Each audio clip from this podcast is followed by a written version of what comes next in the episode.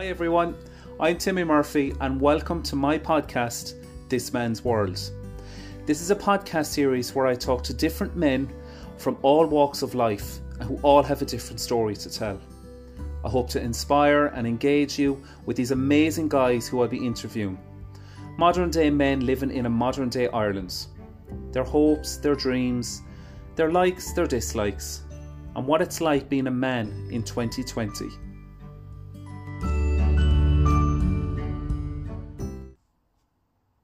Hello and welcome to This Man's World podcast. I'm your host, Timmy Murphy, and this is a podcast where I interview men from all different walks of life on what it is like being a man in 2020. Today's guest is Henry Fitzgerald. He's a trans man from South Tipperary. He's a student in UCC doing his Masters in International Human Rights Law and he just told me when I came in that his sister danced for the Spice Girls on their world tour last year. So now I'm totally obsessed. How are you, Henry? I'm doing good, thank you. Good. You're very, very welcome to the podcast. Thank you. Um, so Henry is going to message his sisters today to follow me.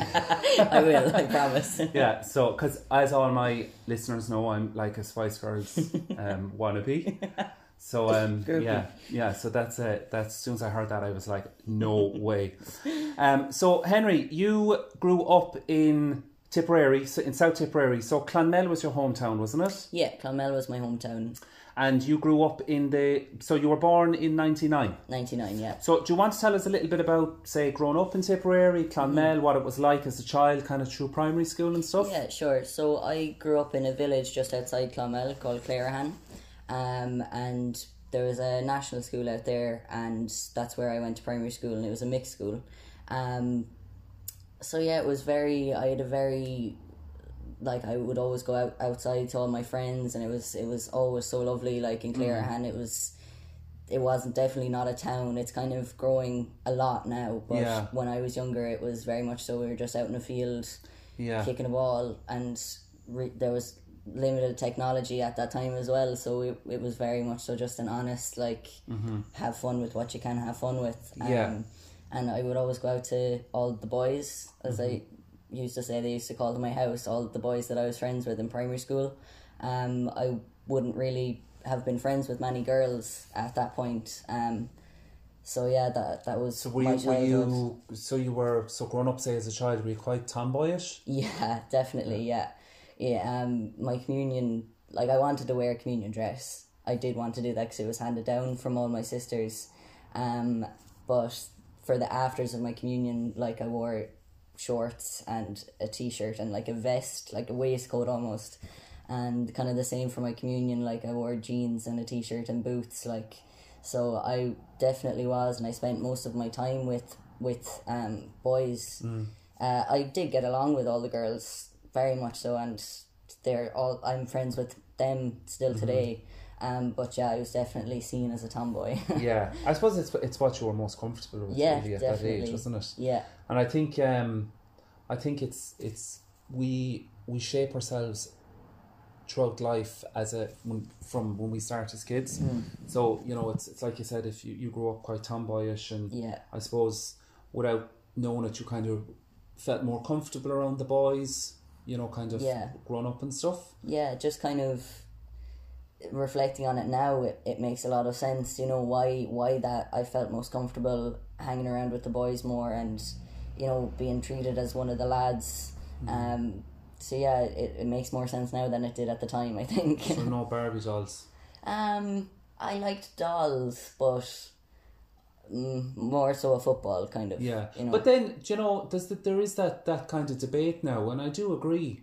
Mm.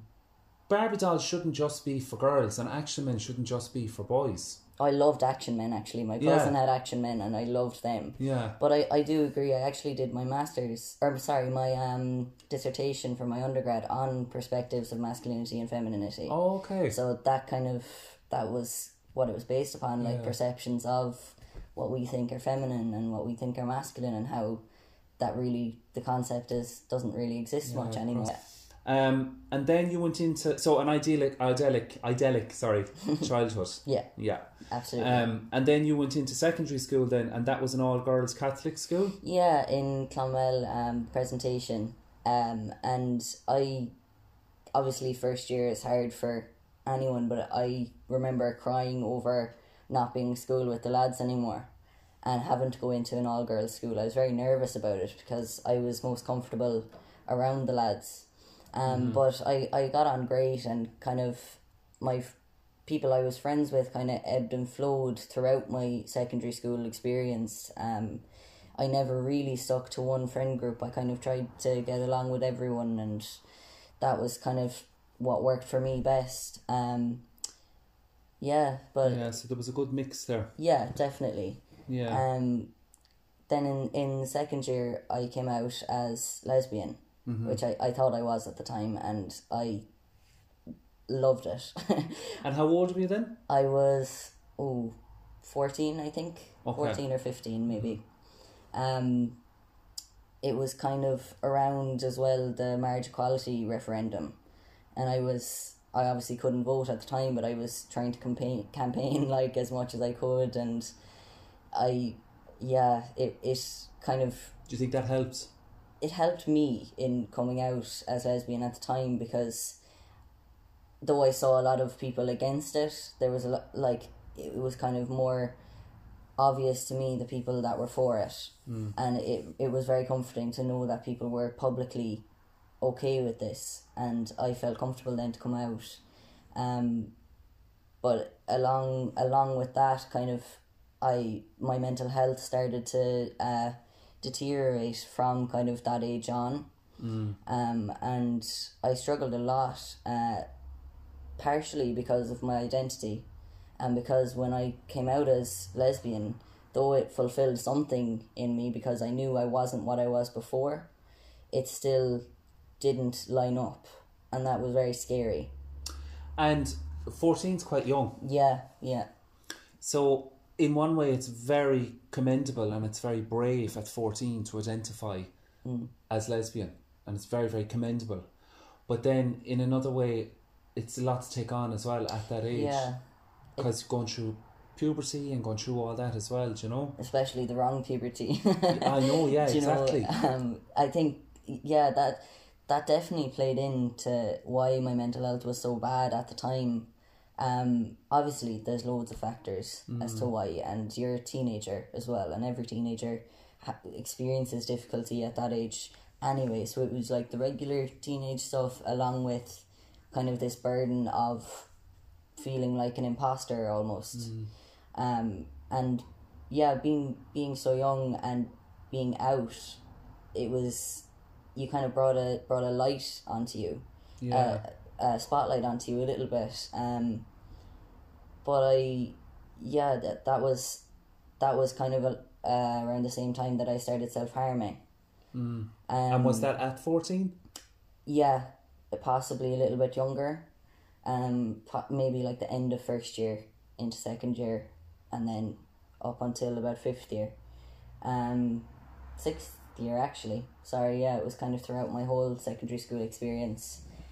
Well, I I can't speak for everyone, but I did that in hopes that somebody who could help me would see Would see. and that kind of it didn't really happen like that um eventually i had to tell someone because i was quite scared Yeah. at the time uh, because it, it, it was kind of a very strange uh, kind of fight in my mind as to whether I should do this again because maybe someone will see this time or you know but I, I also tried very hard to hide it because a part of me didn't want to stop so it, it Yeah. felt so exhilarating but so bad it was Because you were feeling something.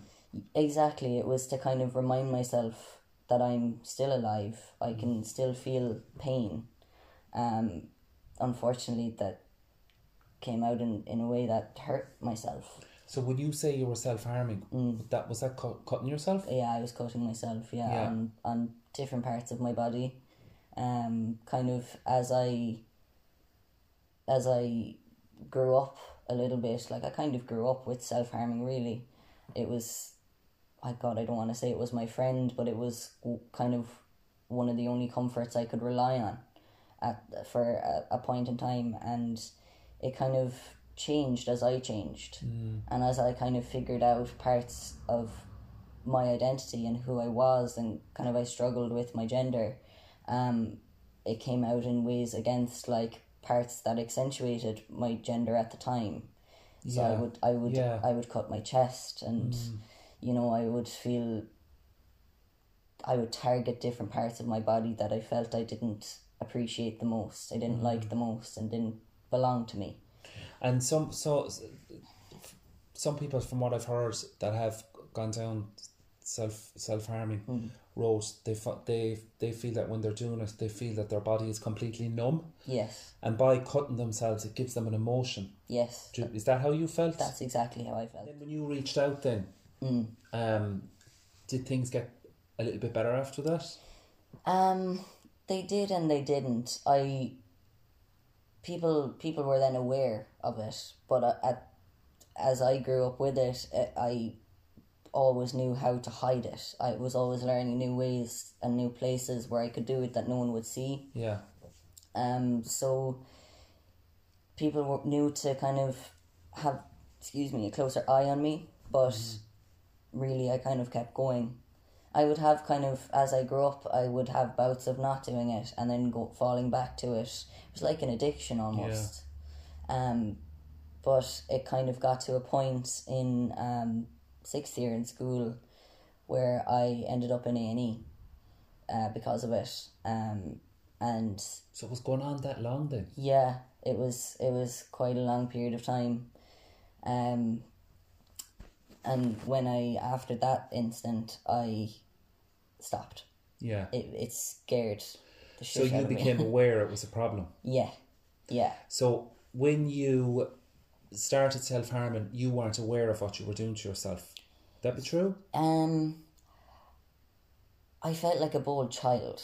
Yeah. and it that's kind of exciting in a way um but it was obviously very very harmful and i didn't kind of realize the extent of what i was exposing myself to.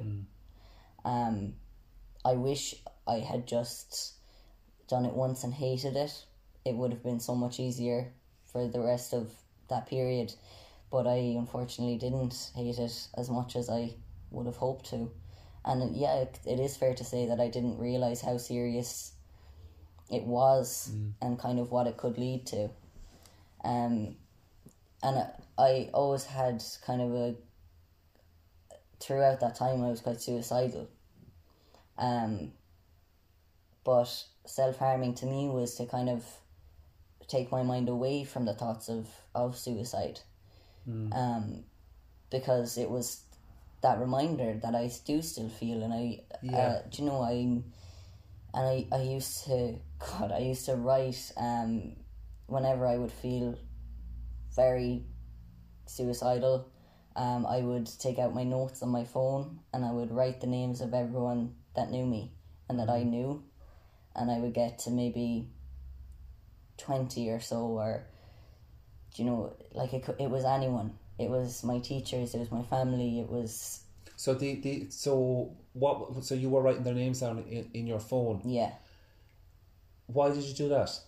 I think it was to kind of remind myself of how many people I would impact if I did commit suicide. And the guilt of that is what saved me. Mm-hmm. It wasn't necessarily their love, though it helped. Obviously, it did help, but it was the the guilt. And it's funny because it's not funny. It's weird because like I would have been gone, so I wouldn't have felt the guilt. But Yeah. it's kind of this it was a weird play on my mind that I would feel awful to have to make these people feel awful if I were to do this. Yeah. So you were so I suppose there was a good, a good lot of self awareness around what you were doing by, by doing that, Yeah. and you had come out as lesbian, Yeah. so you had that as well. Mm. So it's a lot for somebody of your age at, at that time to, to deal with. Yeah. And then when you so say when, when you ended up in A and E, then Yes. um, what was was that the, was that the the change? So that was would you describe that as your rock bottom? yeah. Yeah. Absolutely. Definitely. Um so I by that point I had come out as transgender. Okay. Yeah, so they kind of a lot of things were happening all at once.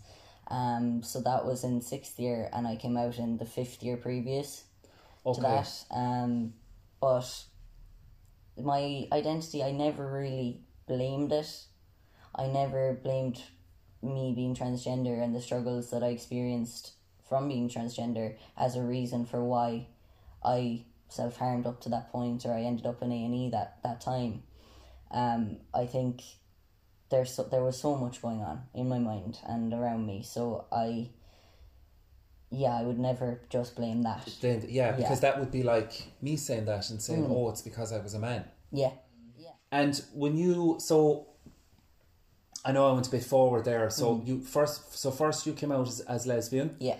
and you were that that was you were fairly you were received okay. Yeah, I didn't. I kind of had the odd like, um, you know, person driving past and would shout out like lesbian out the window or the D word, like dyke. I don't know if I can say it, but that's Mm. Oh, what yeah, they would shout at me. In school, I was accepted, and at home, I was I was accepted as well. So it's yeah, I never had too That's just negative an experience. Yeah, and I I don't know you. I was aware enough to kind of put it pass it off as that. You grew up in a rural area Yeah. and came out as, as lesbian, and it was accepted. So, do you think that Ireland is a lot more accepting now? Um, community. I do.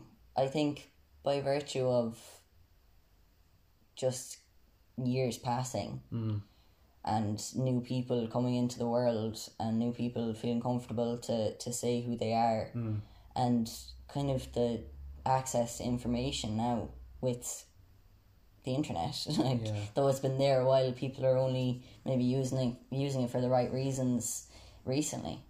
Um, so I think access to, to the information they, they might have wanted to know before has helped. Yeah. Um, and I think people like like this podcast, for example, like and giving people like me a platform to speak about my my experience uh, and my life helps as well. Mm. And you know, people are interested now, and for for the for the right reasons. yeah, I think so too. Yeah, and people are talking about it now. Yeah, which is the main thing. And so when you, so you you had mentioned then that that um you had come out as trans. So what? So there was a there was like a social transition first, was there? yeah, And that was identifying as a trans man. yeah. So I had to, um, I changed my name socially, and everyone I knew, um, I expected not yeah I expected them to call me Henry. Yeah. and I changed my pronouns as well from she, her to he, him. So that was the first big step. Um, and before that, my physical, like my style, was very grungy lesbian. so Right, yeah. I was kind of. It was easier to to start styling myself as a man and how I felt from. I kind of eased myself into it Yeah. um yeah so it was changing my appearance and my name and my pronouns was the start of my transition and can be the hardest part what actually was the hardest part to date um So you found that was the hardest part was the the, yeah the pronouns and, and going from her to him yeah and uh my name as well and the name. yeah because it's it's funny because it's habit to call someone what you've known them as for their entire life. Um it's and i had to kind of accept that i had to give other people more time because for me i knew for maybe a year before i came out i was in a bit of denial but i knew really. Um so in my head i was henry for so long but for other people it was only from the point that i told them that they knew me as henry. So that was kind of a huge lesson in my life to that you have to you don't have to but i chose to accommodate other people and their struggle with my journey. Which is fair enough, I suppose. yeah. You know um, and again that's very commendable because it, it you know with, with, with some people it, it would take longer for them to yeah make that adjustment yeah and though though i knew most of the time it was never coming from a place of malice regardless of that it still hurt me to hear my old name and it hurt me to hear the wrong pronouns, even though I knew they'd never meant it in uh, a way to hurt me. It was usually just habit or Habit, forgot or you know lack of knowledge. yeah, yeah. Um, but once it took maybe probably two years for my old name to be kind of Sifted away. yeah, yeah. And I, I have great respect for my old name and my old self, and I, I, I know a lot of trans people call their old name their dead name, but I, I have an issue with that because if it, um, my old name was Rosie May, and I know a lot of trans people wouldn't ever say their old name, but I absolutely loved my old name. Yeah. And if it hadn't been for Rosie May surviving what she did in that period of time of self harm and suicidal ideation, then Henry wouldn't have gotten a chance to be here today. Uh, and it's it is easier to speak about that in third person Yeah. because it it feels like a whole different person. It really was a whole different person. Um, so I do have great respect for for myself before and after transition. Because Rosie May got you here. Exactly. And though she was only a vessel, like the best vessel ever, because now I can live, you know, and I, I, I, I have a lot of love for. Well, Rose, I, I don't mean to say Rosie May in the in the third person, but Rosie May came out as a lesbian at fourteen. Rosie May went through self harm. Mm-hmm. Rosie May had to listen to. I know you you everything was very accepted, but had to listen to the odd name that was shouted out a car Yeah. window like Yeah. at such a young age. So, when you so the social transition and that was what year was that? So probably 2016 Okay, Kind of. yeah. So that would have been two thousand and sixteen. around, yeah. So I suppose the trans community was really kind of in 2016. It was really kind of starting to to grow, or Yeah. not even so much grow, but to, to kind of their voice was beginning to be heard. Definitely, yeah. Because I remember in 2012, um, I competed in Mr. Gay Ireland, the the contest, and there was um, there was one of the guys. I think he was Mr. Wexford or or Wick- no, he was Mr. Pantibar, Okay. Pantibar in Dublin. So he was representing them, and um, Sean Meehan was his name, and he was a trans man. Because I'd actually noticed things in his body, Yeah. because we had a swimwear round Okay. and I was beginning to notice things. I was like, it's kind of. I was like, I, something's something's not not adding up. But then he just just came just came out with it. He was just like, oh, I'm I'm trans man. Yeah. But I remember just being blown back by that because mm-hmm. 2012 Yeah. in Ireland, you just would have. I just had never heard or seen anyone from the trans community. So I was just totally like, ha- well, number one, I was just in awe. Yeah. was total in awe of, of somebody that had that had changed their sex and was putting themselves on a public platform like Yeah. Mr. Gay Ireland. Very brave. That was uh, so brave. That was walking, walking down a runway in his swimwear. You know, just like I can't imagine that. I I was just totally in awe of Yeah. that. That's amazing. Um, and then as the years went on, then um, I started meeting other, um, you know, trans females, trans Yeah. males from being out on the gay scene, Hmm. and kind of. I'll always think back to Sean because that was the very, very first person, and I am in just total awe of them now because even still to this day, I'm just like, to do that, you know, is just like, just to stand up on your own and just go, this is who I am Yeah. is amazing.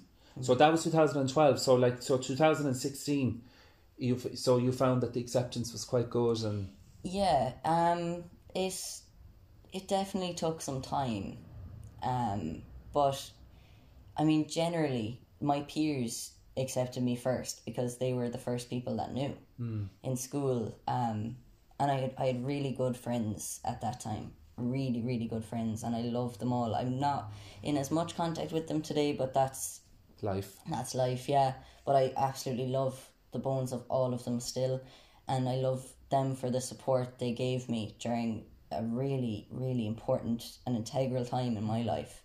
Um, and it was kind of because my peers were calling me Henry that my teachers kind of stopped calling me anything because they knew something wasn't they weren't saying the right thing anyway, so they they chose to not say anything as opposed to hurting me. Yeah. And I appreciated that for for some time definitely. But then after a while you start to feel a little bit invisible in that because you're you're not hearing any name call you.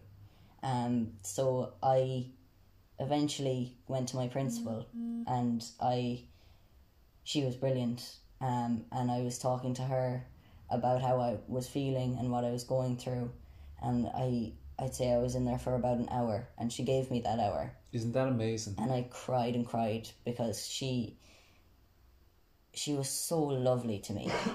she really made me feel okay in school.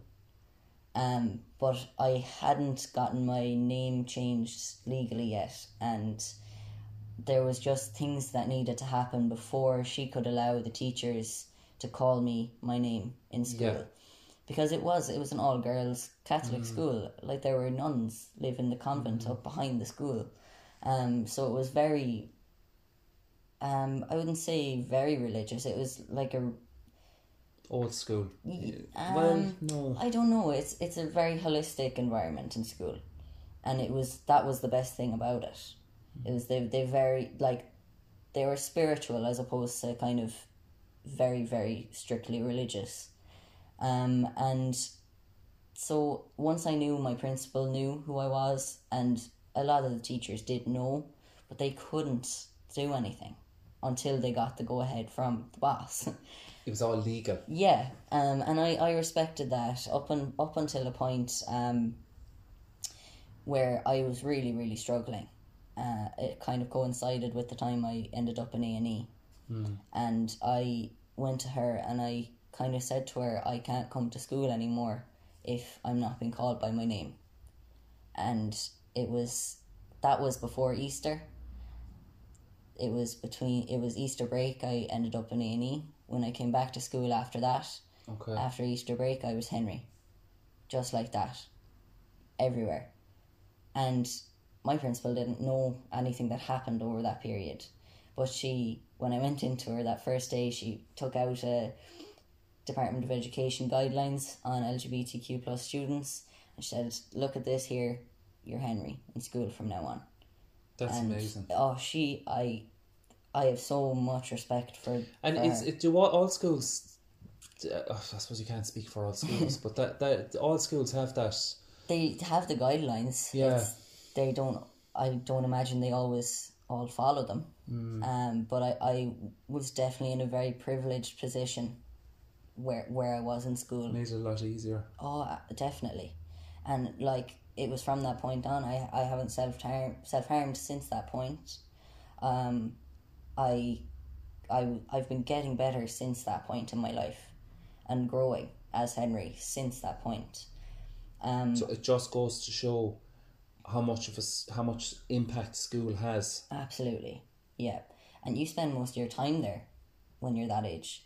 And like I, I did my leaving cert, I didn't do an excellent leaving cert, but that didn't matter. It didn't matter to my teachers or my principal, um, because I was okay. It was you just you just do your exams and you get through them.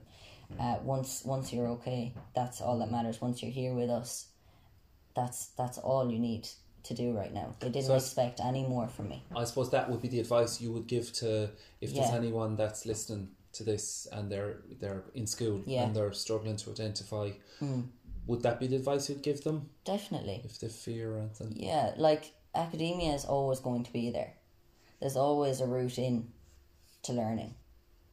Um, it doesn't have to be the, the, the direct route. Yeah. Um, what matters is that you give yourself the opportunity to to experience that at some point. It doesn't have to be during your leaving cert. You have to mm. get these points now so you can go on and go into college. I got I got under three hundred points in my leaving cert and I got into my undergrad. And I got a first class honours in my undergrad and now I'm doing a masters. Mm. You know, and at the end of twenty twenty one I'll be I'll be entirely qualified unless I want to go on and do more. But hopefully that'll be mm. me done. But it, it shows like that when you're given a chance to just be okay and when your mental health is and well-being is put before everything else that everything else should work out. It will work out eventually. Mm. You know it's if your mind isn't there then nothing else can happen. You know and school really gave me that. Mm. And it like let me learn that. Yeah, it's amazing. It's amazing to hear that. yeah. My teachers I, I i'm still in contact with maybe probably five of my teachers from secondary school and they they gave me so much in my life and i owe my life to my teachers really. Mm. And i said that before and i think i'll always say it i really do. They they saved my life. Yeah, and I'm sure there are schools out there that fail at this. oh i'm, I'm sure, sure there there are, yeah. But it's nice to hear that there are schools that, that deal with it as well. yeah You know, there there are plenty of schools out there doing some great work. yeah You know, um, so it's nice to hear that. Yeah, and I think it, it's nice now because because I I did it when I was there. Now there are other trans kids in the school, um, and that that hasn't been before. I was the first trans person openly in the school. I'm sure we were there before, but obviously didn't come out. Um, but now there's I said kind of a precedent on how trans people should be treated, and the respect that we deserve, regardless of the gender of our school. Um, and yeah, I'm just glad that other trans kids feel comfortable in the press now, like I did. Yeah, no, it's great, especially because it's rural Ireland as well. Yeah, Sometimes people tend to think that this just happens in Dublin and Cork and large cities, but it's not. It's everywhere. It's across the Mm. Whole country. So then, so that was your social transitioning, and then obviously then you went into medical transitioning. yes, yeah. And how did you find that, and the process of it, and, and all of that was Yeah, so I um I actually am going through the NHS. So I I'm got referred to uh, the gender identity clinic in London from my GP. Um so NHS in the UK. Why not Yeah. in Ireland? um Can it be done in Ireland? it Through- can yeah, it through can. Loughlinstown in Dublin. Yeah, but I, I happen to go through the NHS. Um, and yeah, they, so they kind of made sure I had socially transitioned, um, and then were able to prescribe or advise my GP to prescribe me testosterone. and before you got to that stage. Mm. So, do they sit down with you and talk to you, as in, like, what you know, Yeah, ask so you about your background and stuff like that? definitely, and they kind of do that every appointment just to kind of get a recap on where you're at. But the first one is a big one. It's about two hours of a of a psychological review. and kind of looking at where you have been. And I obviously had a history of, of mental illness um, from kind of the age of 17. I was I was told I had depression, so it was from that point on. Um, they could see, which all kind of lined up really. It was all kind of the same time. Um, so yeah, it's a very very extensive first appointment, very kind of draining.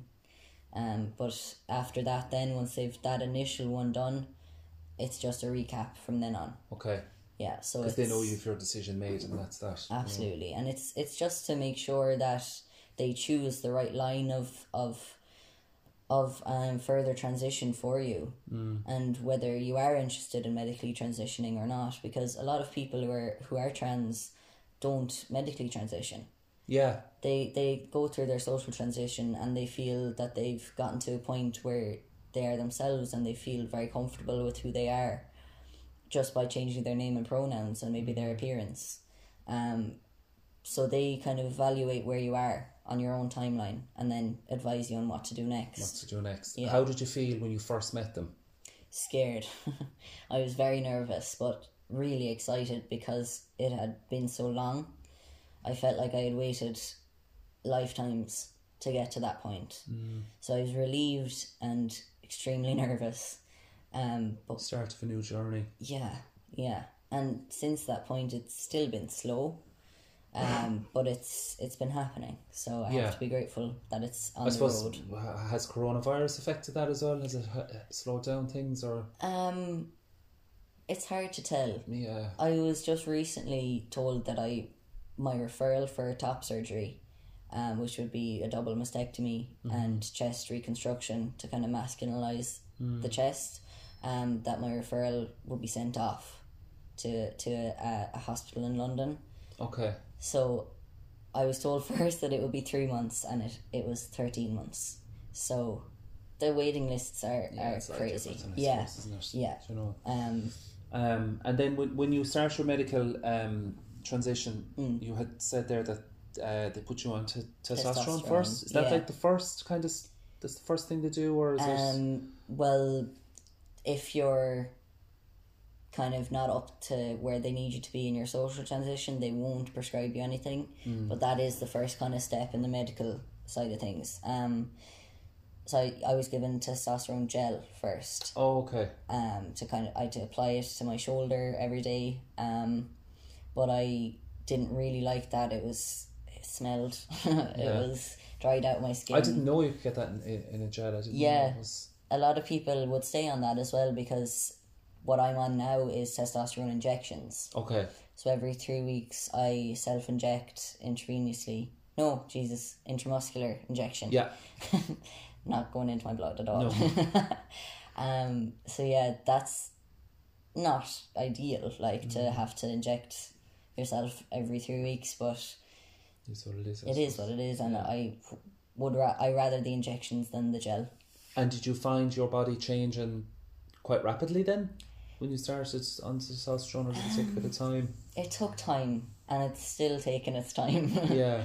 um, but I have to be patient. Um, But in your mind, you're Henry anyway, so. Yeah, exactly. It's just to kind of let my body catch up. Um, but it does. It definitely did take more time than I wanted to give it. Uh, kind of, rap. Uh, gradually, my body started to change, change. and my shape and my weight started to redistribute. Um, Yeah. And my, I sweat so much more, and I smell different. Um, my voice has dropped significantly, which has been great because I didn't really realize. But my girlfriend kind of was like, "Okay, Henry, you have to see it now. You have to hear it now yeah. because it was it happening, and I hear my voice all the time. But when I watch videos now of a year ago, I sound completely different. Hmm. So that's very comforting, and it's kind of the thing I'm holding on to at the minute, um, because it's really the only thing I can see. Though Yeah. other things are happening, like I've some facial hair, um, but really that's the most solid thing. During lockdown, did you find that difficult? Very much so, yeah. It's um kind of it's obviously been isolating for a lot of people. Um but my my dysphoria, my gender dysphoria has heightened a lot and my mainly because of my chest. Yeah. Um I just have had a really really tough time with it. Um and I think I've had more time to compare myself to other people, which for anyone to do is not healthy. You mean on social media and stuff? Yeah. Yeah. Yeah, and like I follow loads of trans people, Yeah. um, who their transition has seemed so much more fruitful than mine does at that time. Mm. Um, but that's kind of been the hardest part of of lockdown for me, was kind of just being back in my own mind. Feeling stuck. Yeah, yeah, definitely. And because I had been waiting so long to hear from the, the gender identity clinic about top surgery, that added to it. It kind of felt like it would never happen. Yeah. Um, but getting the news now that I have my referral has has lifted me up a lot, and I go back to work next week, so that'll help as well. Some some normality, some routine. Yeah. We'll start getting routines and we won't be focused on on what other people are doing. Yeah, And then you went on. So then you moved to Cork then, and you Yeah. you started your your masters. I did. Yeah, so that was I've I've only been living in Cork since the end of September, um, and yeah, I started my masters in international human rights law and public policy. Um, so that was it's it's hard. it's Yeah, masters I'd is so, no joke, um, and I, I especially kind of during lockdown.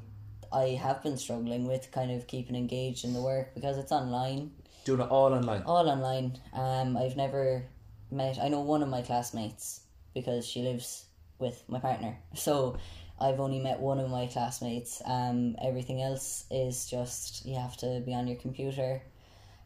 But It's yeah, hard it's- at home though, isn't it? yeah. And any there's no obviously there's no date or word or anything as to when you'll be in. No, we've been told it. We were told definitely not for the first semester, but maybe for second semester we might get.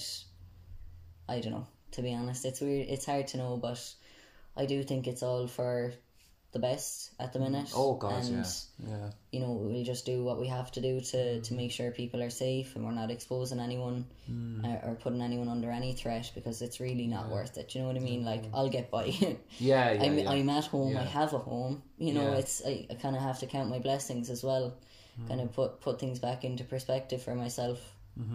And um, you mentioned there as well that you have a girlfriend. Did you meet in college or or no? She she was She's from, from as well. yeah, she's she? from yeah. Tip as well, a, a different village outside Clonmel. Um, Yeah, So yeah, we met. Uh, we've we've been together uh, just over a year, um, but we've known each other for for years. Yeah. Uh, through shows, I I choreograph shows at home.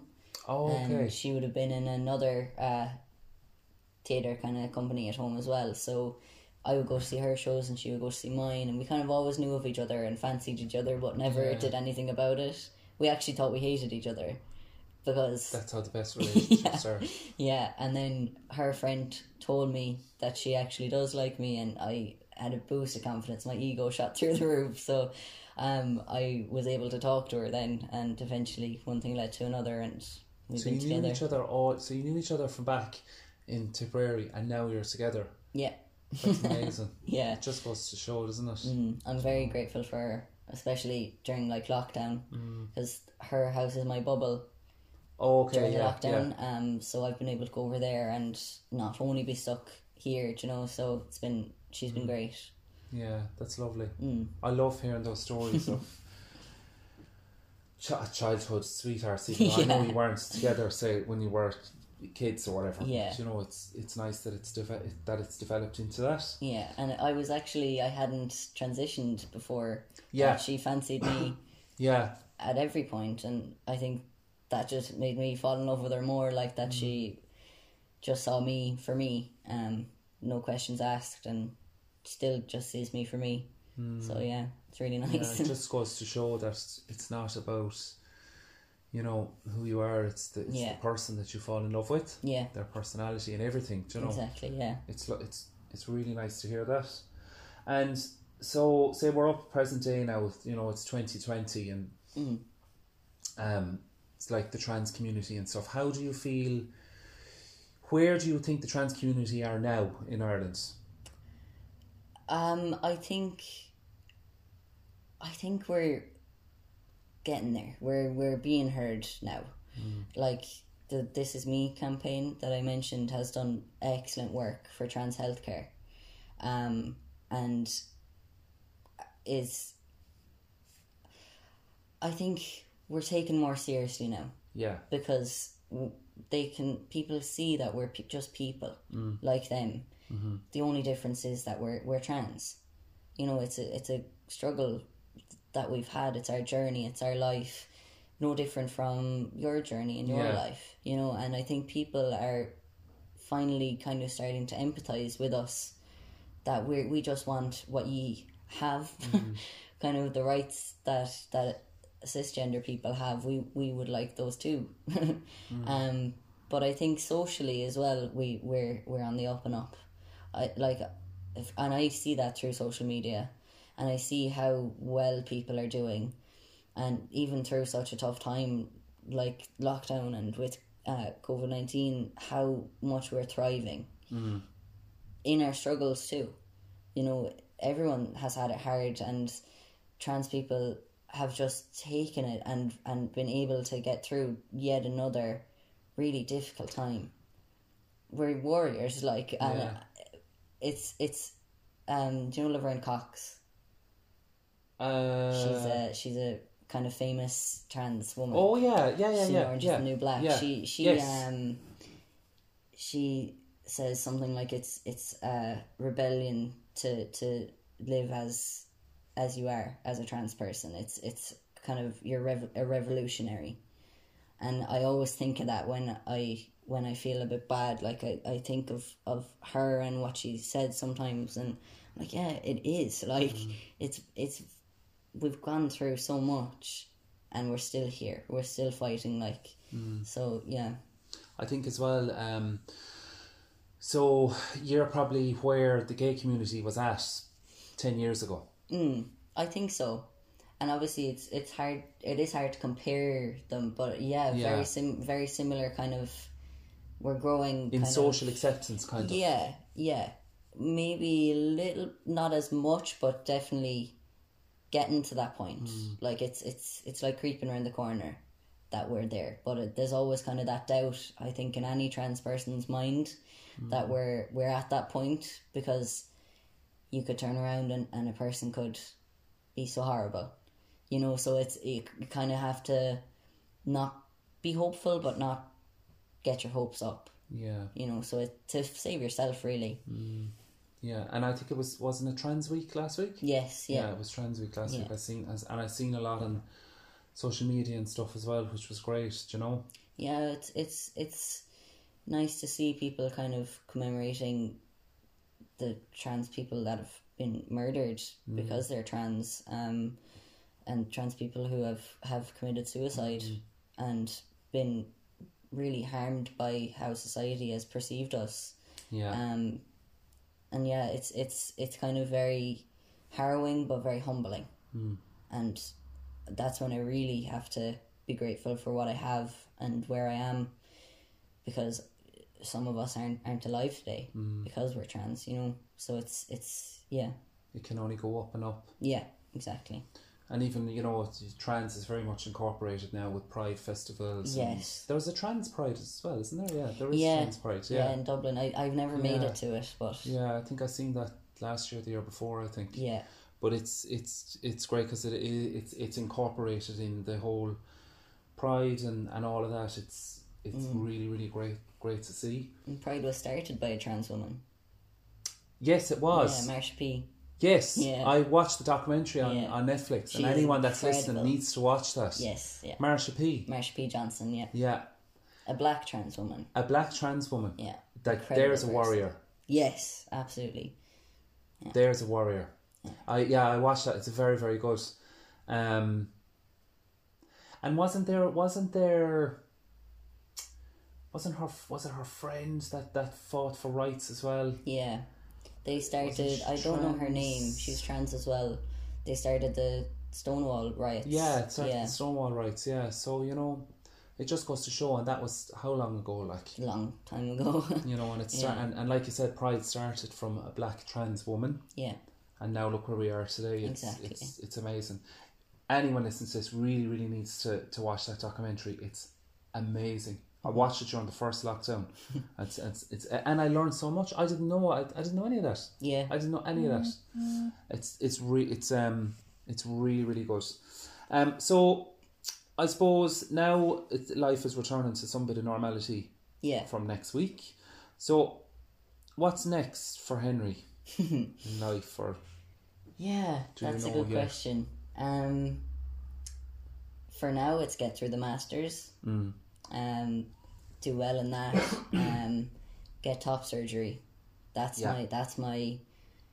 The forefront of my mind, along with the masters, Mm-hmm. is getting getting top surgery. Um, and after that, who knows? who knows? Yeah, my career will hopefully kick off next next year.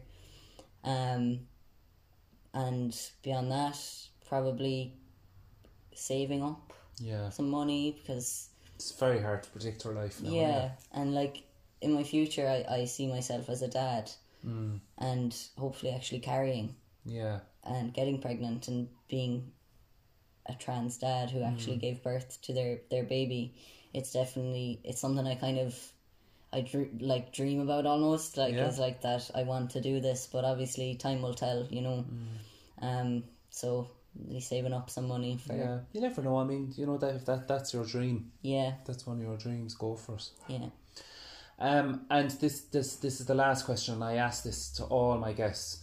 So, as a man, Mm. define the word love. What does what does the word love mean to you?